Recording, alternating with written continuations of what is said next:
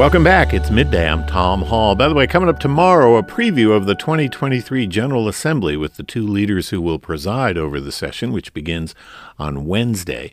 Senate President Bill Ferguson and Speaker of the House Adrienne Jones will join me to outline their legislative priorities.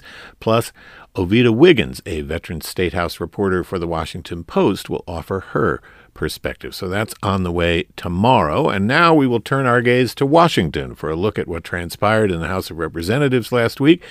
It was not a pretty sight. A little after one o'clock in the morning on Saturday, the House of Representatives extended their, or rather ended their stalemate over electing a speaker, finally giving the gavel to Kevin McCarthy on the 15th vote. The House will reconvene this evening at 5 o'clock to begin hammering out rules changes that McCarthy pledged to enact in exchange for the votes that he needed from extremists in his party. Almost all of the 20 Republicans who withheld their votes for McCarthy until the wee hours of Saturday morning are election deniers, as is McCarthy himself. It's anybody's guess as to just how weakened McCarthy will be working under rules that greatly attenuate the Speaker's power. Congressman Kweisi Mfume represents the 7th District, which includes Baltimore City, and he joins us on the phone. Congressman, Happy New Year. Welcome back. Thank you very, very much, Tom. I'm I'm glad to be back, and I I must say, as an aside, I think I'm going to be listening to the show tomorrow because it sounds that interesting. All of us are waiting to see what happens in Annapolis, and uh, I thank you for moving forward with that. Absolutely, we do it every year, and pleased to do it. Um, before we talk about what happened in the House of Representatives last week, uh, of course, you were there sitting through all of those votes. Um, I do want to ask you about this decision by the Baltimore Office of Promotion and, the Arts to cancel the Martin Luther King Day parade, which now has been, as the mayor just said, uh, reinstated. It'll take place next Monday, Martin Luther King's uh, holiday. Um, you, you you were one of the first uh, public officials to come out. Uh, you called it disrespectful, uh, and you said that it was uh, you know just simply um, unacceptable uh, to, to to make this decision. Why why is this event so important? and what's your take on how this situation came to be? Well, Tom, I think first and foremost, you don't have a annual event that you've already counseled for two years and then announce 11 days before uh, it's scheduled to take place that it's not going to take place. That's totally disrespectful to the communities, to the young people, the bands, to all of the organizations that every year try to do what they can to celebrate in this fashion Dr. King. So it's just a lot of disrespect there and absolutely no forethought. I mean, there was no consultation with anybody. It was a, a unilateral decision. And as we saw, the finger pointing started after that. And I think more than anything else, um, it was just kind of not fair to tell people how they should celebrate Dr. King. Uh, the fact that people want to do a day of service and want to have a parade are not mutually exclusive things, and they happen and can happen together. But the statement that came out that said, well, we're not going to have it, so you should do a day of service, and if you'd like more information, call this number. That's not the way we want to see that operation take place. Uh, and I think it offended a lot of people. Well, as I said, um, uh, the parade will take place. The mayor is saying that his office will now uh, organize it, and it will uh, take place as it has in years past, other than the COVID years. So let's talk about last week uh, on the floor of the House of Representatives. Um, your uh, understanding of what the what the, what the the new speaker had to acquiesce to uh, in order to get the votes from his caucus to be elected Speaker of the House. Uh, there's an awful lot of people uh, thinking that, that he really sold the store here.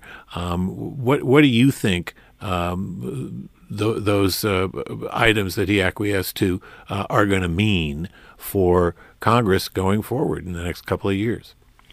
Well, I think it poses the possibility of great deadlock uh, particularly on things like the the debt limit. It increases the likelihood that uh, if people do not like a direction in which uh, the majority may be going, that they can offer untold number of amendments uh, that just go on and on and on for days and weeks, even though they know those amendments are not going to, to be adopted. It means that the speaker is in a tenuous position by um, this motion to vacate, which means, as most of us now know, that any member of uh, the House can call for his uh, removal, uh, and there will be a vote every time that that happens. And um, the notion of making committees investigative bodies by putting at the head of those committees people who are election deniers, people who uh, are pretty much bomb throwers and people who have no no real answer as to how to get things done. So we're going to turn into a Congress where there is one investigation after investigation, uh, and they're gearing up now for an investigation of the FBI. Uh, there's an, a, an attempt now to start garnering votes to call for and to move to have the dismissal of the head of Homeland Security. Uh, I would not be surprised if there would be an attempt to try to get even the attorney general to resign. Um, this, is going to be a severe case of the tail wagging the dog, and it does not help our country. It does not help the Constitution that we are all working under, and it certainly doesn't help us as Americans, who at the end of the day expect that no matter who's in charge, you'll learn how to work together. Uh, that's not the case with extreme MAGA Republicans. They really don't want to work with anybody that does not feel as they do. Is there any opening for Democrats to work with Speaker McCarthy?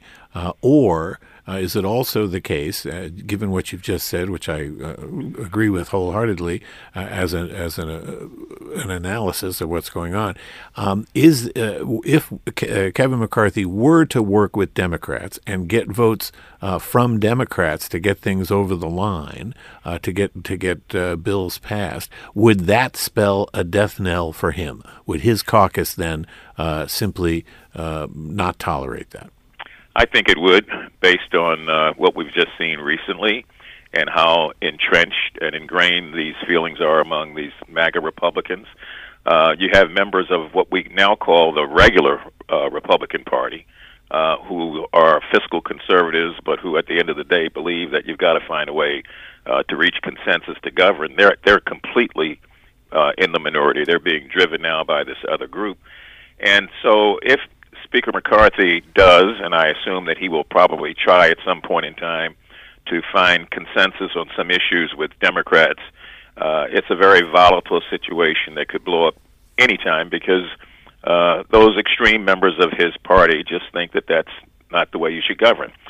So the Democrats, uh, and I don't want to speak for all of us on this side of the aisle, but uh, most Democrats are, as we've been, uh, regardless of who's in power, we believe that we've got to find a way to find consensus on things that are not philosophically so strange that it causes problems. Uh, and we're prepared to sit down and, and talk about that. But when you can't have the dialogue to begin with, it's very hard to reach the consensus.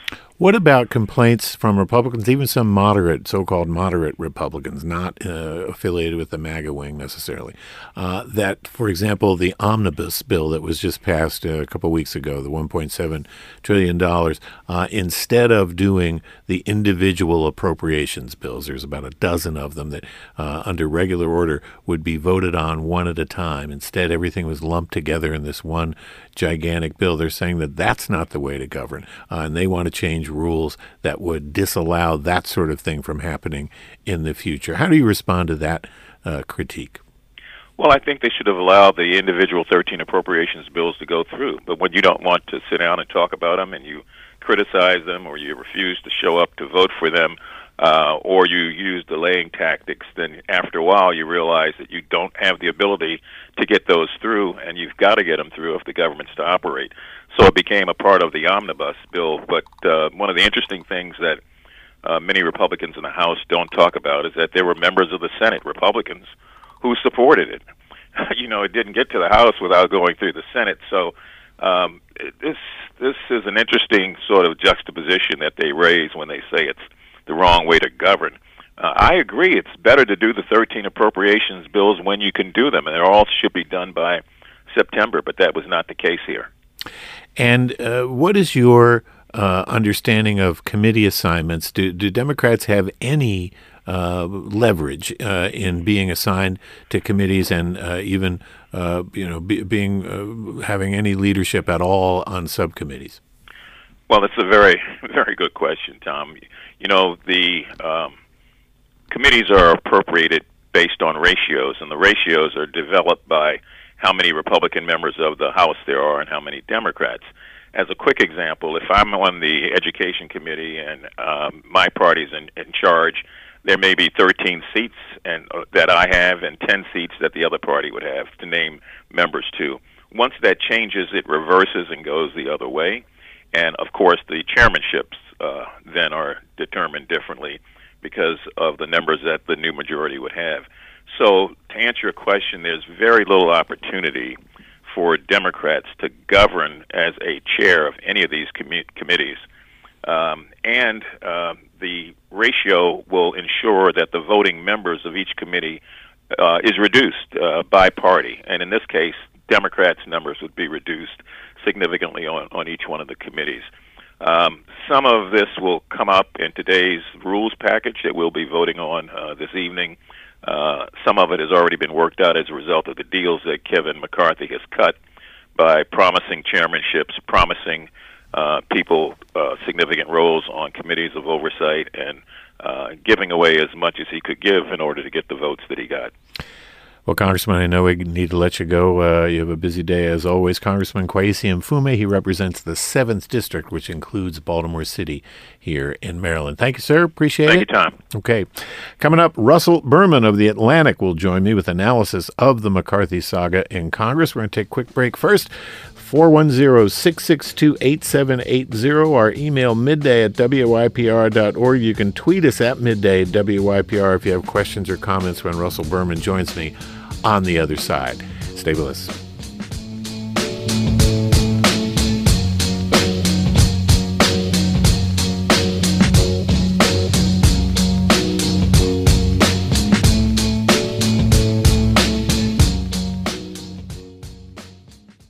This is 881 WYPR.